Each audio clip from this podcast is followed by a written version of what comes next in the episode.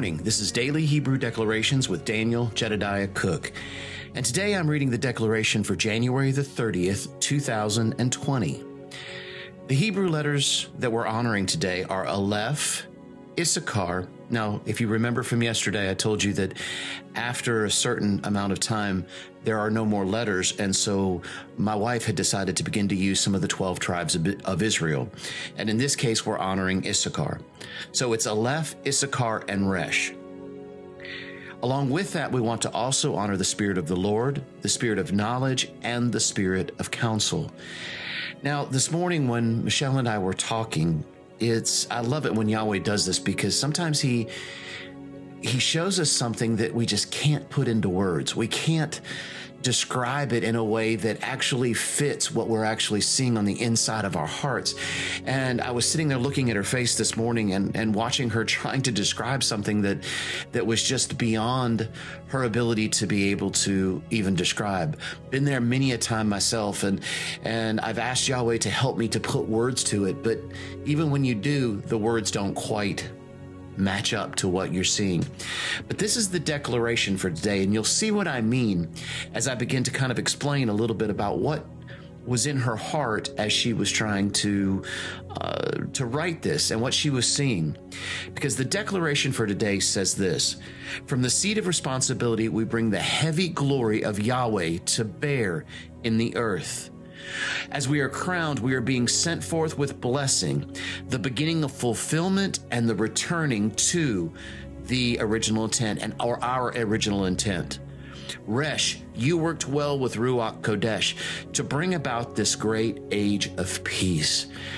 You see, as we were talking this morning, one of the things that we were trying to, she was trying to describe was this place of, of not only the responsibility, but also the, the place of what Yahweh has for each and every one of us.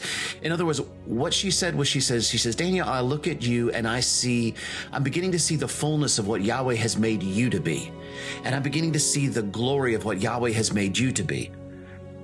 And I was, of course, I was saying the same thing back to her. I see the glory of what Yahweh has made her to be.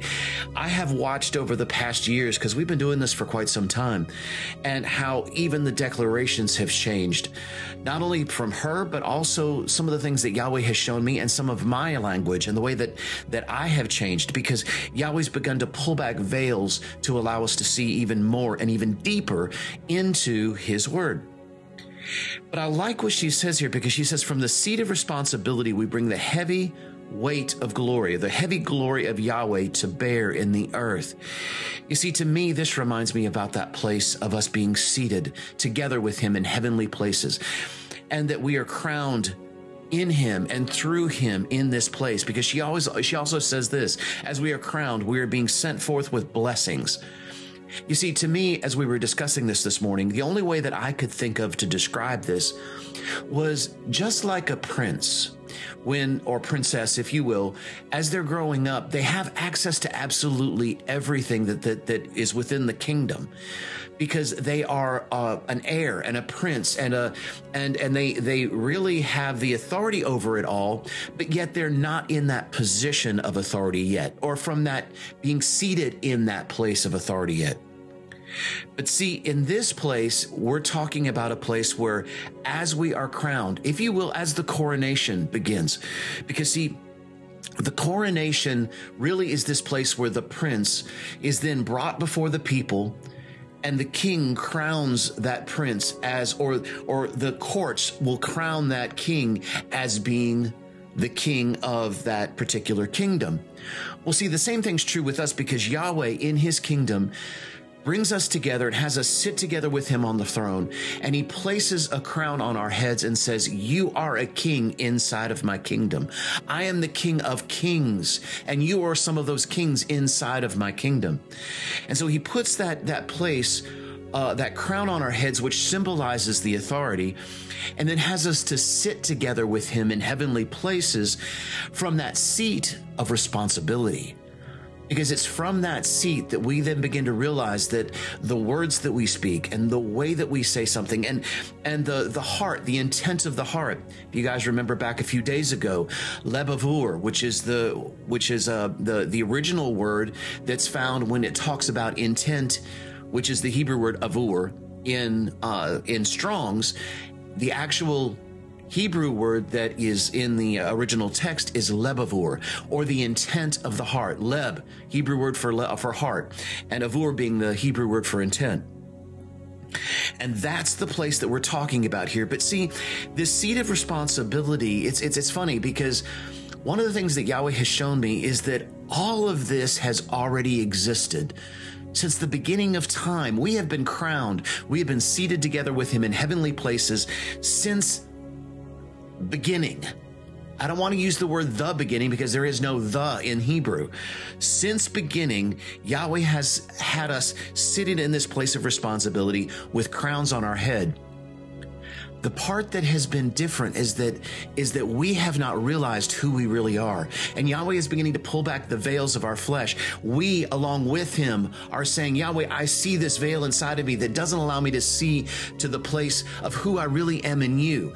Help me to pull back these veils of my own flesh to be able to see what I have always been. And see, that's the most beautiful thing about this. What I have always been. And so that's what Yahweh is doing here in this case. He's he's crowned us. He's put us on this seat of responsibility, and we are being sent forth with blessing. The beginning of fulfillment and the the well, I mean, it's it's funny because those two words seem kind of contra not not contradictory, but but kind of like a beginning and a finishing all wrapped together, and that's exactly what we're talking about because it's the beginning of fulfillment, yet at the same time returning to that original intent. What was the original intent of Yahweh? What was the Leb Avur, the intent of his heart of Yahweh? And that was to be one with us. That was to be connected with us.